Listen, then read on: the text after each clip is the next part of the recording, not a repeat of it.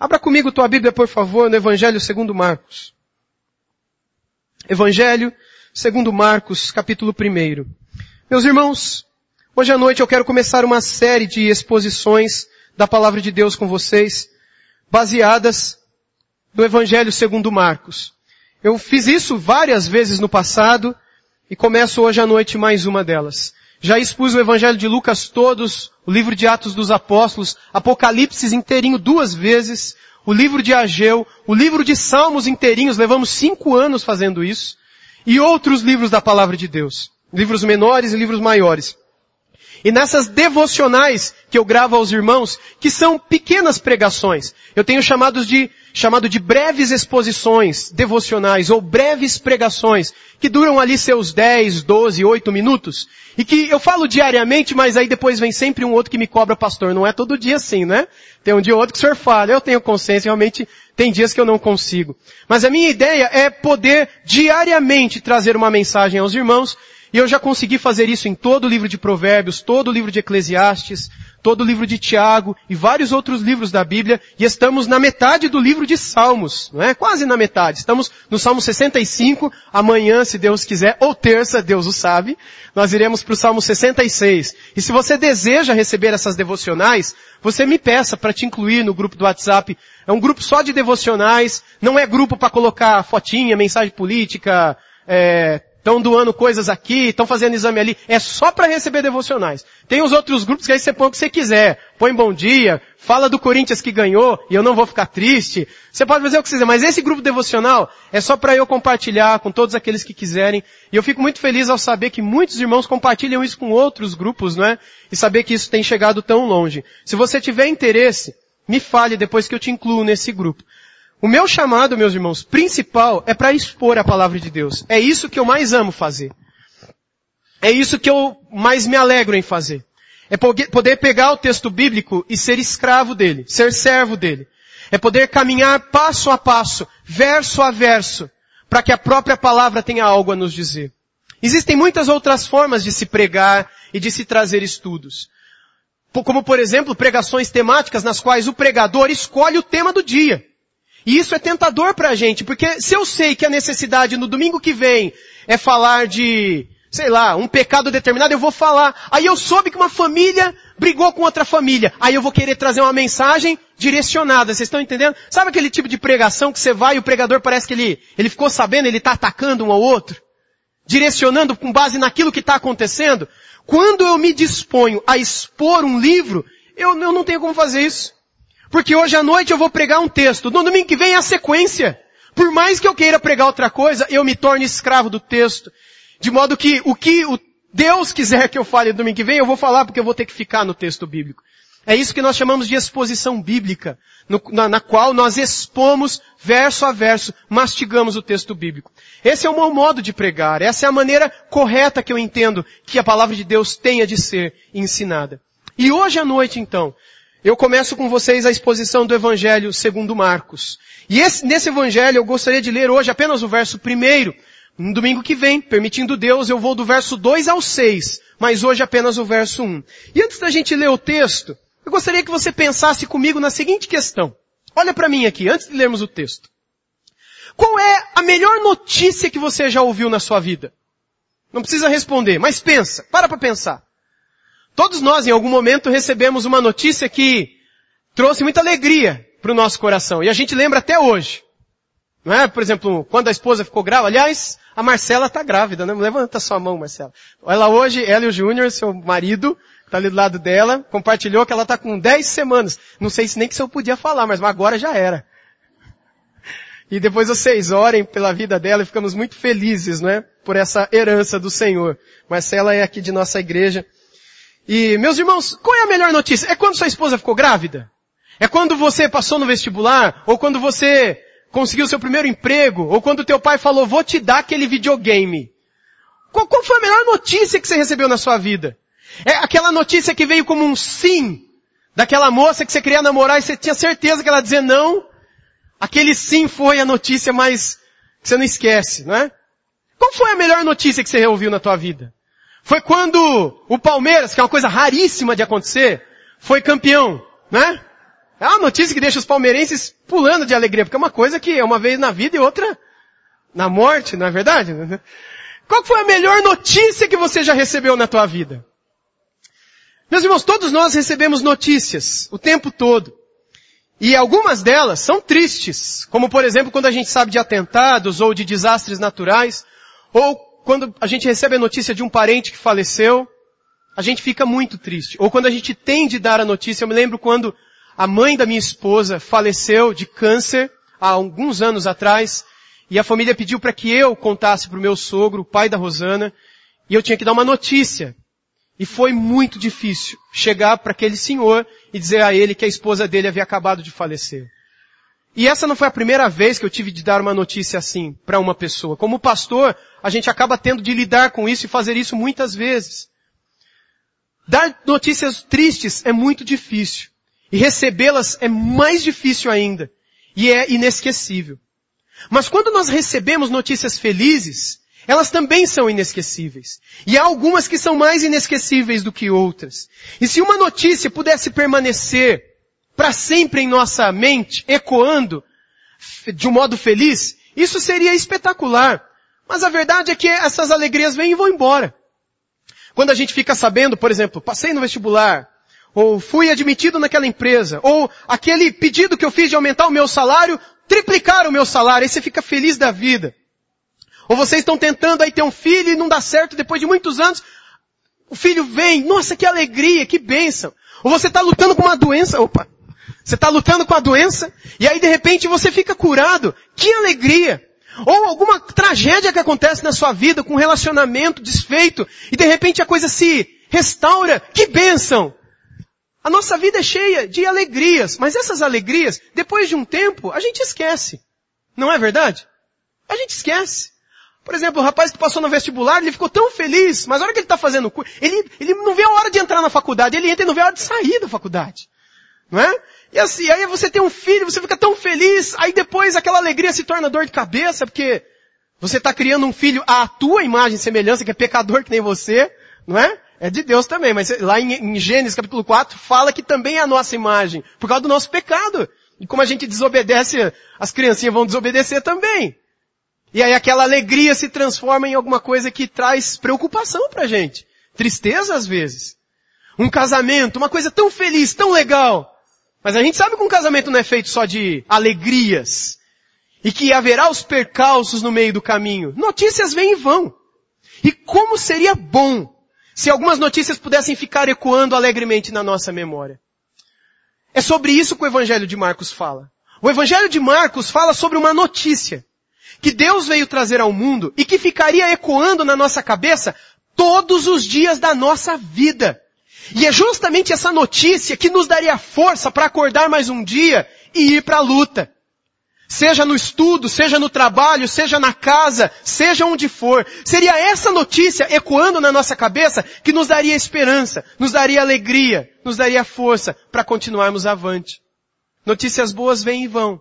E o Evangelho segundo Marcos nos apresenta uma notícia que veio para ficar. Olhe comigo, por favor, então, aí para Marcos, capítulo 1, verso 1.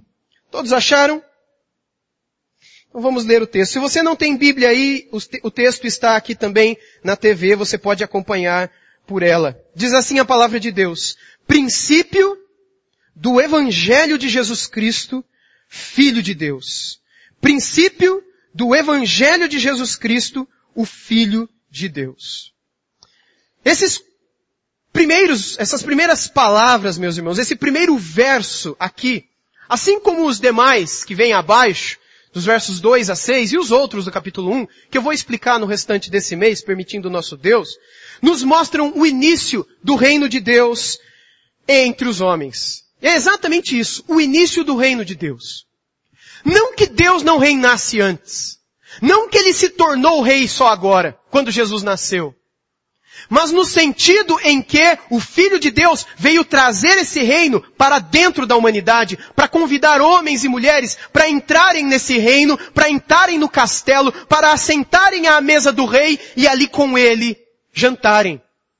E mais, para uma vez dentro do castelo, junto do rei, diante do rei, poder ser feito filho do rei.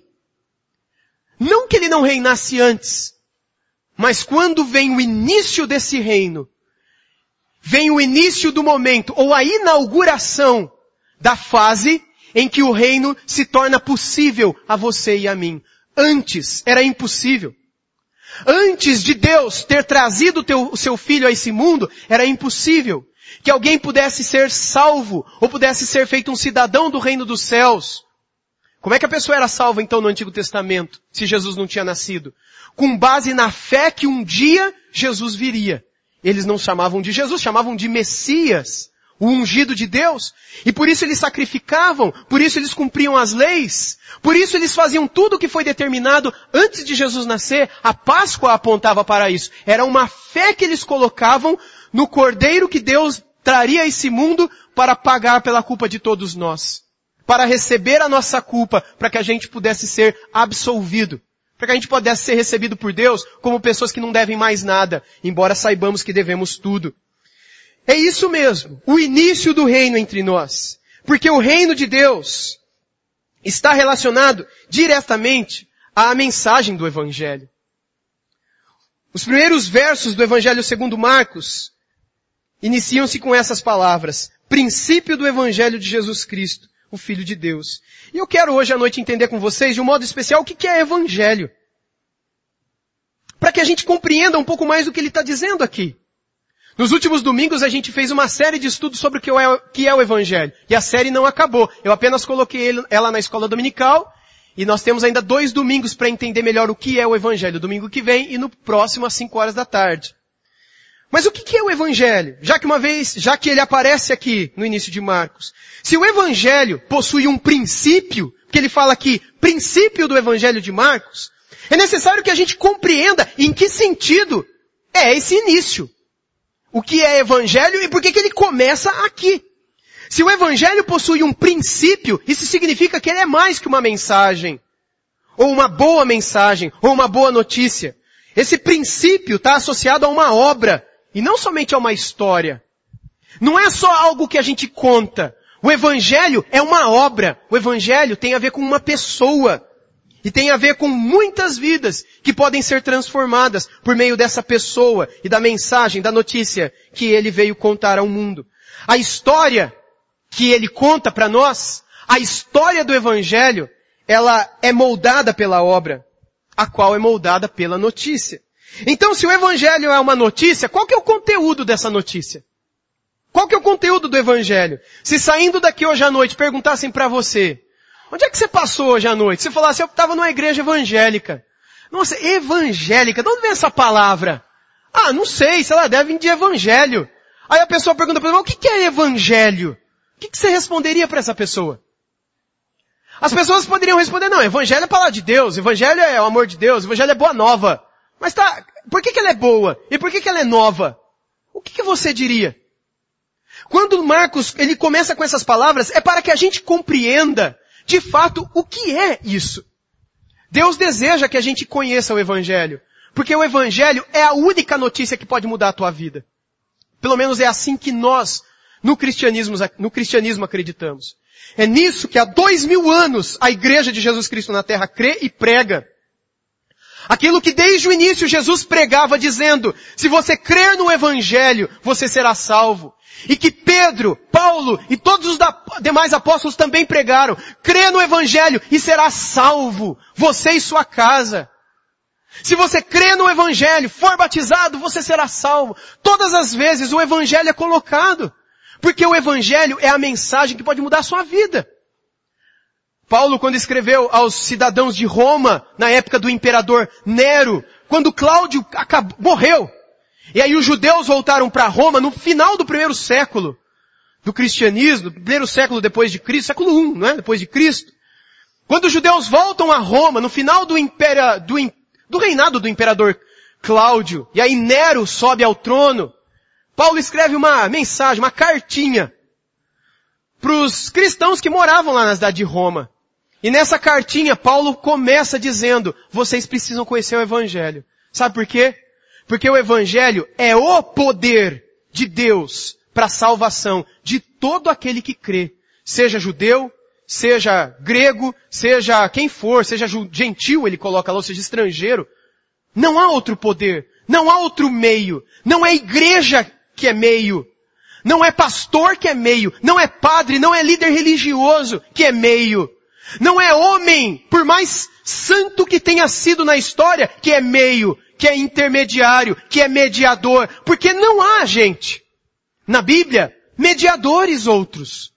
Só há um mediador entre Deus e os homens, embora nós, homens, tenhamos feito de muitas pessoas mediadoras entre nós e Deus. Nós no cristianismo, nas mais diferentes tradições cristãs que existem por aí, criamos isso. Entre os evangélicos tem isso, entre os católicos tem isso, entre os espíritas que se consideram cristãos também tem isso. A figura de uma pessoa que você tem que chegar nela e ela vai te levar para Deus. Um intermediador, um mediador, uma pontífice, um pontífice, alguém que te leve.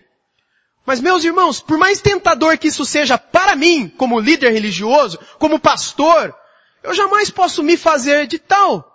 E jamais vocês podem fazer de mim tal pessoa. Porque isso é errado, segundo o Evangelho. O Evangelho fala de um homem, uma mensagem, um mediador, um pontífice, um intermediário, um só, Jesus Cristo. Sem Ele, não há meio, não há caminho, não há forma. E todos nós que quisermos chegar ao Pai, precisamos estar nele. Ele disse, eu sou o caminho, eu sou a verdade e a vida, e ninguém vem ao Pai se não for por mim. Paulo, escrevendo ao jovem Timóteo, diz, só existe um mediador entre Deus e os homens, a saber, Jesus Cristo, o homem. E há tantos outros textos. Pedro disse no livro de Atos dos Apóstolos, que Jesus Cristo é a única esperança que há para o ser humano. Não existe ninguém que possa ser esperança, por mais que e eu ando por aí pregando, às vezes viajando em missão, eu passo em alguns lugares em que eu vejo pessoas depositando esperança em outras pessoas. Seja na religião, seja na política, seja no diabo A4. As coisas vão acontecer. Por exemplo, a política agora. Não, se fulano ganhar, se tal cair, se o outro subir, então o Brasil vai mudar. Isso é o quê? Isso é idolatria. Se a esquerda for chutada e a direita for colocada, ou se a direita for expurgada e a esquerda for ascendida ao trono, então o nosso país vai... Para com isso, gente. Isso é idolatria. A nossa esperança não está em homens. A nossa fé não está em políticos, não está em santos, não está em pastores, não está em líderes religiosos, vivos ou mortos. A nossa esperança, como a gente cantou hoje à noite, está em Cristo Jesus. O Evangelho começa com isso. Se você tem outra esperança na tua vida, você não sabe o que é a mensagem do Evangelho, você nunca ouviu essa notícia. Porque essa é uma notícia libertadora. Essa é uma notícia explosiva. É uma notícia que, a partir do momento que recebida por você, ela transforma a tua vida. Ela transforma como uma bomba o teu coração e deixa pegadas, deixa marcas na tua história para todo sempre, devido à mudança que ela realiza no seu coração. Qual é o conteúdo então do Evangelho? E por que ele é tão poderoso? Notícias são informações que podem chegar até nós de forma organizada ou desorganizada.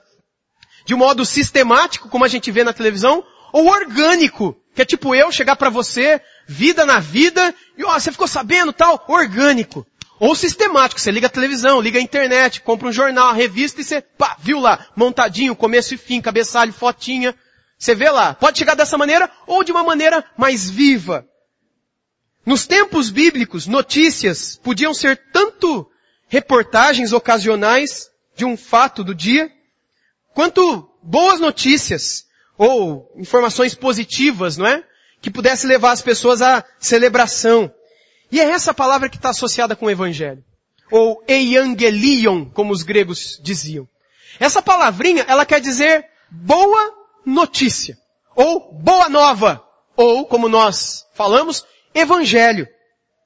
O Evangelho na Bíblia, ele é trazido de algumas maneiras. Mas a principal maneira é como o Evangelho do Reino. A segunda maneira é o Evangelho de Jesus Cristo. Existem outras maneiras, mas essas se sobrepõem. Quando a Bíblia fala do Evangelho do Reino, ele está querendo mostrar a boa notícia de uma nova esfera de domínio que está sendo inaugurada entre os homens e que Jesus Cristo, Filho de Deus, é o Rei deste Reino. Por isso o Evangelho do Reino, a boa notícia do Reino. Vamos ver os textos bíblicos que falam disso? Eles estão aqui na TV, são muitos. Então eu vou colocá-los todos aqui para a gente ganhar tempo. Se você quiser anotar ou quiser receber, eu posso mandar isso tudo pelo WhatsApp para você depois, ou posso imprimir do jeito que você quiser. Ou se você quiser rapidinho me acompanhar, os textos são Mateus 4:23, no qual nós lemos assim: Percorria Jesus toda a Galileia, ensinando nas sinagogas, pregando o Evangelho do Reino e curando toda sorte de doenças e enfermidades entre o povo. Então presta atenção, Jesus pregava o Evangelho do Reino. Aí você poderia me perguntar, o que Jesus pregava? Aí eu posso dizer para você, Jesus pregava o Evangelho do Reino. Entendeu? Aí você poderia me perguntar, mas o que é isso? Evangelho do Reino. Se eu te perguntar, você saberia me explicar? Se alguém te perguntasse, o que você diria? Em Mateus 9:35 diz: E percorria Jesus todas as cidades povoadas, ensinando nas sinagogas, pregando o Evangelho do Reino, curando toda sorte de doenças e enfermidades. É quase que a mesma coisa. Aí Mateus 24:14 diz: E será pregado este Evangelho do Reino por todo o mundo, para testemunho a todas as nações, então virá o fim. Em Lucas 4:43 diz: Ele, porém, lhes disse: É necessário que eu anuncie o Evangelho do Reino de Deus também a outras cidades, pois para isso eu fui enviado. Olha Jesus dizendo, eu fui enviado a esse mundo para pregar o Evangelho do Reino. Então a gente tem que saber o que é o Evangelho do Reino, porque ele só veio aqui para falar disso. Se você não sabe o que é isso, não faz diferença para você a vinda de Jesus, porque Jesus não salva ninguém por misticismo. Tipo, não, eu acredito. Mas acredita no que se você não conhece? Não, eu acredito. Tem muita gente que diz, não, eu acredito em Deus, acredito em Jesus. Eu disse isso ontem para os adolescentes, eu dei um estudo para os adolescentes ontem, à noite, e eu dizia para eles, olha, esse negócio de eu acredito, todo mundo acredita. Ontem à noite, os jovens da nossa igreja foram na Fundação Casa, na FEBEM, não é? Aliás, quantos jovens aqui foram lá? Alguns aí, não é? Ah, Cláudio. É um jovem há muito tempo, né, Cláudio? Que nem eu, a gente é jovem há mais tempo que eles. E lá na Fundação Casa, eu já fui várias vezes pregar lá, e se você chega na Fundação Casa e pergunta, lá na FEBEM, estou falando para os adolescentes, lá é uma cadeia de adolescentes. E perguntar lá, quantos aqui creem em Deus? O que vai acontecer? Mas tu não vai levantar a mão. Se a gente saísse hoje à noite, fosse para qualquer boteco aqui da vila, e perguntasse, quem aqui acredita em Deus? Gente, eles iam abrir um sorrisão e ia levantar a mão. Ou não? E aí a gente abre a Bíblia, e a gente lê no livro de Tiago, o Senhor Deus dizer que até quem acredita? Até o diabo acredita. Então você dizer que você acredita em Deus não muda nada. Porque se até o diabo acredita e vai para o inferno, pensa. Não é acreditar que muda algo em sua vida. Você pode acreditar que a Dilma Rousseff existe. Ou pode acreditar que o Michel Temer existe. Agora, isso muda alguma coisa na tua vida? Muda alguma coisa na tua vida? Eu poderia perguntar aqui, bom, a gente sabe que a Dilma e o Michel existem. Mas alguém aqui já viu eles? Já apertou a mão dele? Eu nunca vi o Michel nem a Dilma na minha frente. Alguém aqui já viu? Aí uma pessoa, o Thiago viu. Só ele é o privilegiado entre nós aqui. Aí também o... Você também viu, Fernando? Mas o resto aqui ninguém viu. Será que eles existem mesmo, gente? Só eles dois viram. A gente confia neles? Você nunca viu, mas você acredita que eles existem. Porque você vê notícias, sim ou não. Você acredita por causa da notícia, porque se não fosse notícia, você saberia que esses cidadãos existem? Você saberia? Você não saberia, como eu não saberia. Então conhecer de notícia é uma coisa, conhecer de relacionamento é outra. Ou o conhecer meu com a minha esposa e meus filhos é igual ao conhecer que eu tenho do Michel e da Dilma. O conhecimento que eu tenho da Dilma é um, o conhecimento que eu tenho da Rosana, minha esposa, é outro. Porque a Rosana eu conheço intimamente, ela é minha esposa, como conheço os meus filhos intimamente. São meus filhos, eu me relaciono com eles, falo com eles todos os dias. Isso é conhecer. Agora eu conheço a Dilma, eu conheço o Michel, eu conheço de ouvir falar. Tem muita gente que acredita em Deus dessa maneira. Tem muita gente que conhece a Deus dessa maneira. Ouviu falar, ouviu uma notícia, viu uma fotografia de uma imagem, obviamente, porque de Deus nunca, né, nem de Jesus. Mas viu uma pintura, viu uma representação e fala, não, eu acredito naquilo lá. Eu acredito. Mas você conhece aquele a quem você acredita? Você fala com ele todo dia? Você tem intimidade? Você se relaciona? Você ama a ele como se ele fosse o maior amor da sua vida? Ou você conhece e acredita nele como você acredita naquele político do seu coração, se você o tem? Ou você acredita e confia nele como você confia no seu patrão, que é quem sustenta você? Ou você confia nos seus empregados? Ou você confia na... sei lá onde, quem que você confia? Se você conhece a Deus dessa maneira, você não conhece a Deus. O Evangelho nos apresenta a pessoa de Jesus Cristo como alguém com quem o próprio Deus espera que a gente se relacione. Quando ele diz que vem para anunciar o Evangelho do Reino de Deus, Lucas 4,43, e diz, foi para isso que eu fui enviado. É como se eu dissesse para vocês, olha gente, eu saí da minha casa hoje à noite e vim aqui para contar uma notícia para vocês, urgente. E aí vocês vieram, e a gente ficou junto, e ficou enrolando, você não prestou atenção, acabou, fomos para casa. E aí depois alguém te perguntar, se eu fiquei sabendo que você foi lá, e tinha uma notícia urgente, que notícia é? Você fala, e você sabe que eu não sei? Mas eu acredito, mas eu não sei o que é. É a mesma coisa que você falar que é cristão e não saber o que é o Evangelho. Como é que você pode dizer que acredita em Jesus e você não sabe qual é a mensagem do Evangelho do Reino de Deus? E eu ouso dizer aqui que 90% dos cristãos não sabem. A grande maioria dos cristãos não sabe o que é que Jesus Cristo veio fazer nesse raio de terra. O que ele veio sujar os pés dele, tão limpos e santos, nesse mundo encardido, imoral e sujo, ética moralmente falando. Eu não sei. Mas quando nós o conhecemos, irmãos, tudo faz sentido. Quando nós compreendemos a mensagem desse Evangelho, ela invade o nosso coração e ela transforma. Um outro texto em Lucas 8 diz assim, aconteceu depois disto que andava Jesus de cidade em cidade, de aldeia em aldeia, pregando e anunciando o Evangelho do Reino de Deus. E os 12 iam com ele. E lá em Lucas 16:16 diz, a lei e os profetas vigoraram até João, está falando de João Batista. Desde esse tempo vem sendo anunciado o quê? O Evangelho do Reino de Deus. E todo homem se esforça por entrar nele.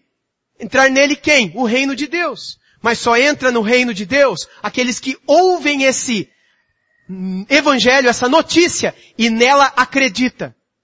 Não nela e em mais alguma coisa, mas nela como sendo a mensagem que vai mudar a sua vida.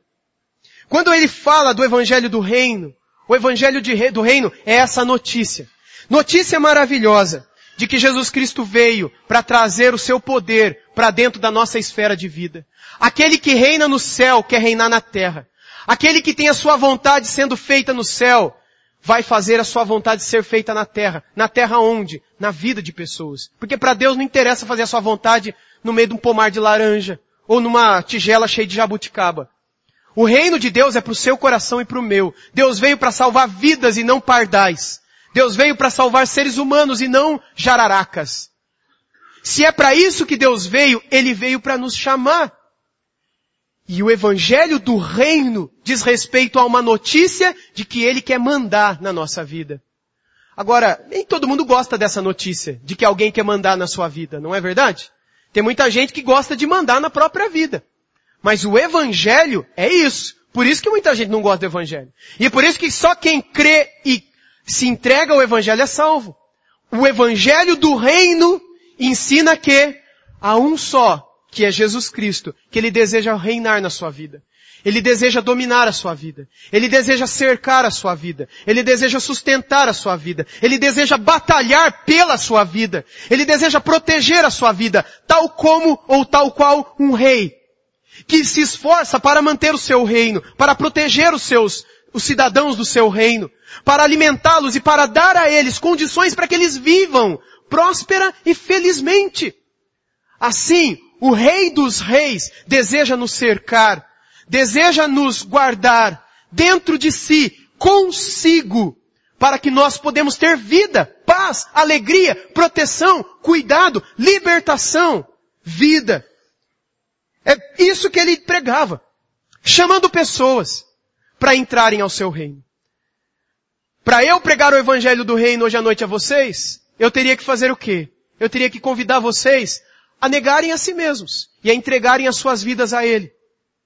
Deixarem de dirigir as suas vidas, pararem de tomar as decisões que vocês tomam, pararem de ensinar seus filhos como vocês ensinam, pararem de achar que isso é certo, aquilo é errado e dizerem, daqui para frente, há um rei que guiará a minha mente, que guiará as minhas palavras, as minhas decisões. O que eu penso para o meu filho? O que eu penso para a minha filha? O que eu penso para o meu futuro? O que eu penso para os meus relacionamentos? Eu não penso nada, porque agora eu tenho um rei que pensa por mim. O que eu acho sobre aborto? O que eu acho sobre casamento homossexual? O que eu acho sobre drogas? O que eu acho sobre qualquer coisa? Eu não tenho que achar nada, porque agora eu me dei a um reino.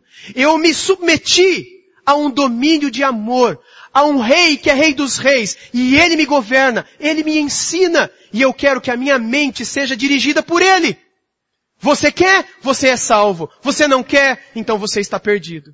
Você quer? Então o poder do evangelho te salvará e te transformará e te libertará para sempre. Agora, você quer continuar a viver do seu jeito? Dominando a sua história, sendo o rei do seu umbigo? Beleza, vai fundo e morre fundo. Não tem salvação para você. Foi a sua escolha. Foi o seu caminho.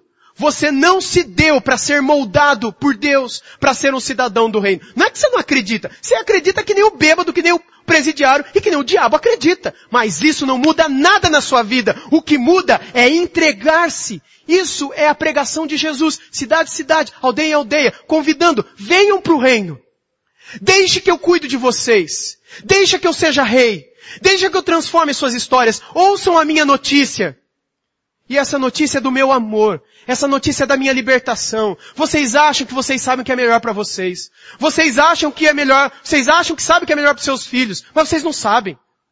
Vocês acham quando vocês veem uma coisa e falam, isso é legal, isso é bom, mas não é bom, não é legal. Me ouçam. Aprendam de mim. E vocês encontrarão descanso para a alma de vocês. Isso não são palavras minhas, certo? São palavras dele no Evangelho de Mateus. Mas não. A gente vai vivendo, a gente deixa a vida nos levar, como o Zeca, o Pagodinho canta. E aí a gente, isso daqui beleza, não, tá certo. Não tem problema nenhum. Mas a Bíblia fala que não. Mas deixa que seja. Deixa que pensa, deixa que fala. Tem um outro pagode que fala isso. E eu detesto pagode, hein? Você vê como o negócio entra. Não, tá todo mundo fazendo, tá todo mundo falando, tá todo mundo pá, tá todo mundo isso e aquilo, então... Então o que se você é um cidadão do reino? Então o que se o evangelho mudou a tua vida e agora você não é dono mais de si, nem das suas palavras, nem das suas decisões? O evangelho só é poder para salvar aquele que o ouve e nele crê e ao Senhor se entrega. Senão, ele é só mais uma notícia. Por outro lado, Jesus e a Bíblia fala sobre o evangelho de Jesus. Eu quero ler os 3 textos que falam disso. Os principais estão em Marcos 1:1, princípio do Evangelho de Jesus, não é Evangelho do Reino. Atos 11:20 que diz, alguns deles, porém, que eram de Chipre e de Sirene e que foram até Antioquia, falavam também aos gregos, anunciando-lhes o Evangelho do Senhor Jesus. Em 2 Tessalonicenses 1:8 diz, em chama de fogo, tomando vingança contra os que não conhecem a Deus e contra os que não obedecem ao Evangelho de nosso Senhor Jesus. O que é o Evangelho de Jesus? O Evangelho de Jesus é o Evangelho do Reino. É o Evangelho que Jesus pregava. É a boa notícia de que Jesus está inaugurando um reino entre os homens e o domínio sobre a terra e que o meio de salvação para aqueles que desejam ser cidadãos do seu reino se dá através do arrependimento dos seus pecados. Daquilo que Deus chama de pecado. Você reconhecer, se arrepender, e pedir perdão. E depois, da fé. Você confiar, acreditar na morte e na ressurreição de Jesus Cristo. E acreditar que na cruz ele estava pagando pela sua culpa. Ele estava sendo punido pelos seus erros. Você deveria ser punido. Eu deveria ser punido. Mas nós não podíamos. Então ele foi punido no nosso lugar. Nós merecíamos, mas não suportaríamos. Então Ele deu as costas, Ele deu a vida para sofrer em nosso lugar, para que a gente pudesse ser perdoado. O Evangelho é apresentado de muitas outras formas no Novo Testamento. Às vezes ele é dito de meu Evangelho, Paulo, Pedro, João, Tiago chamam dessa maneira. O Evangelho de Deus. Em outros lugares ele é apresentado como o Evangelho da graça de Deus e outras formas. A ideia é sempre a mesma. Sempre a mesma. Trata-se de algo que leva os ouvintes à alegria. Os ouvintes à euforia. A mensagem do Evangelho, a ideia por trás do Evangelho é essa. Uma mensagem de vitória. Uma mensagem de libertação. Eu quero já, indo para o encerramento, dizer para vocês onde nasceu a palavra Evangelho. O Evangelho parece uma palavra religiosa, né? Porque a gente nunca ouviu essa palavra fora do contexto religioso, ouviu? Se a gente não vê no Jornal Nacional, ou na Globo News, ou no Jornal da Record, ou SBT, oh, temos um Evangelho, ou seja, uma boa notícia. Parece que é uma palavra só religiosa. Mas ela não nasceu no contexto religioso. Ela nasceu no contexto grego, no contexto dos militares. Quando eles saíam para a batalha, e aí então voltavam para contar a notícia, vencemos. Uma das histórias mais famosas é a história de Fidípides, ou Filípides. Ninguém sabe, eu acho que era Fidípides, pela língua lá. Mas enfim, que era um soldado, né? Parece Filípides, né? É um soldado de Atenas, meus irmãos. Esse rapaz, ele saiu com outro grupo de soldados de Atenas, na Grécia, para batalhar contra os persas, numa região ao norte da cidade de Atenas. Os persas queriam invadir o Império Macedônico naquela época. E um exército pequenino do sul da Macedônia, de então, atual Grécia, não é? De Atenas, eles subiram à fronteira do norte para tentar proteger o seu reino. Mas eles sabiam que o exército persa era muito maior do que deles. Então os soldados disseram o seguinte para suas esposas. A gente está indo, mas a gente não sabe se vai voltar. Eles são, 10 vezes mais em número do que a gente. Então é o seguinte, a gente leva tantos dias para chegar lá. Eles também. Se a gente perder, pode contar que daqui mais ou menos uns 3, 4 dias, eles vão chegar aqui, vão invadir a cidade e vão fazer de vocês todas escravas, vão matar pessoas, vai ser uma tragédia. Então o que vocês vão fazer? Presta atenção. Se em 3, 4 dias a gente não voltar ou não mandar notícia, vocês botem fogo na cidade e fujam para as montanhas. E fiquem lá. E lá reconstruam a vida de vocês. Mas se a gente voltar, então a gente vai voltar com uma boa notícia. Aí foram. E começaram a batalha. Muita gente morreu, de um lado e do outro, mas por fim, os atenienses venceram os persas.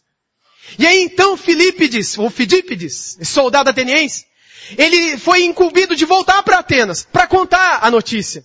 Porque faltava mais ou menos 3 horas para o tempo em que as mulheres iam botar fogo na cidade. Mas ele tinha 40 quilômetros para chegar até lá. Os cavalos estavam todos mortos, ele tinha que ir correndo, quase que voando. E a batalha se deu na cidade de Maratona, na Grécia. E aí então, quando ele sai de Maratona, na Grécia, onde aconteceu a batalha, e corre para Atenas, ele chega em pouco mais, entre 2 e 3 horas, e ali ele conta para as mulheres, vencemos. E sabe o que acontece depois que ele diz isso? Ele cai e morre. Exausto, porque ele foi tão rápido e tão eufórico, com medo de as mulheres botarem fogo na cidade, que ele chegou lá e morreu. E ele salvou a cidade. Depois chegou todos os soldados e souberam da tragédia do soldado que morreu. E alguns anos depois iniciaram alguns jogos que vieram se tornar os Jogos Olímpicos até os nossos dias. E o primeiro jogo de todos os Jogos Olímpicos de todos os tempos, que foi justamente a corrida de maratona. Que é essa recordação dessa vitória. Você sabe como é que era o nome da mensagem que o Filipides entregou para as mulheres em Atenas? Evangelho. Porque aquela notícia, quando chegou para aquelas mulheres, era uma notícia que ficaria ecoando na memória delas por muito tempo. Mensagem de vitória, mensagem de libertação, mensagem de alegria, mensagem de futuro, mensagem de esperança. Numa situação em que elas estavam em desespero, desesperança, tristeza, vazio, perigo. O Evangelho chegou para elas como uma mensagem libertadora. Aí, quando Jesus nasce, alguns séculos depois, ele diz, olha, eu tenho um Evangelho para dar para vocês. Ele pega a palavrinha lá do Filipides, dos gregos. Então, se o senhor tem um Evangelho, o senhor deve ser algum guerreiro, algum libertador, algum rei. E o Senhor veio para nos libertar de alguma coisa? E o Senhor veio para mudar a nossa vida, nos proteger, nos sustentar? Sim, eu tenho um evangelho. Um evangelho do meu reino. Um evangelho da salvação de vocês. E aquele que o recebe, esse será salvo, esse será feliz. Meus irmãos, em resumo, isso é o evangelho de nosso Senhor Jesus Cristo. Quando nós lemos Marcos 1:1, então, princípio do evangelho de Jesus Cristo, Filho de Deus. Marcos nos diz, nesse pequenino trecho, que ele vai tratar da melhor notícia que esse mundo já recebeu. Até o último slide aí. A melhor notícia que o mundo já recebeu. A notícia urgente. É como se Marcos quisesse dizer, ouçam-me. Parem tudo o que vocês estão fazendo. Sentem-se para ouvir essa história, porque ela vai mudar a vida de vocês para sempre. Será a melhor notícia que o mundo já recebeu. E essa é a melhor notícia que você também pode receber na sua vida. Eu espero, com a graça de Deus, poder compartilhar com vocês e a vocês tudo o que Jesus ensinou e que está registrado no Evangelho de Marcos nos próximos domingos. Eu conto com a sua presença aqui e com a sua oração pela minha vida. E também conto com a sua oração pela sua vida, para que Deus abra o seu coração para você ouvir o que Ele tem a te falar. Algumas vezes essa palavra virá com grande paz.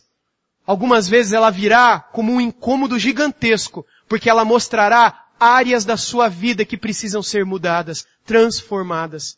Mas a boa notícia, ela vem justamente com esse propósito. Que Deus possa nos mudar, nos transformar, e que essa notícia possa entrar em nosso coração e explodir dentro de nós, trazendo vida e esperança e alegria. Sem ela, meus irmãos e minhas irmãs, nós estamos perdidos. Mas com o Evangelho, nós encontramos o caminho de volta para casa, o caminho de volta para o castelo, o caminho de volta para a mesa do rei, que lá na frente a gente vai descobrir, é o nosso Criador. É aquele que nos criou, é aquele que nos amou. Aquele de quem um dia nós fugimos. E agora ele vem e nos chama. Volta para casa. Volta para mim. Por meio de uma notícia maravilhosa. Que o Evangelho, o poder de Deus para salvar, possa também ecoar no fundo do nosso coração. Amém?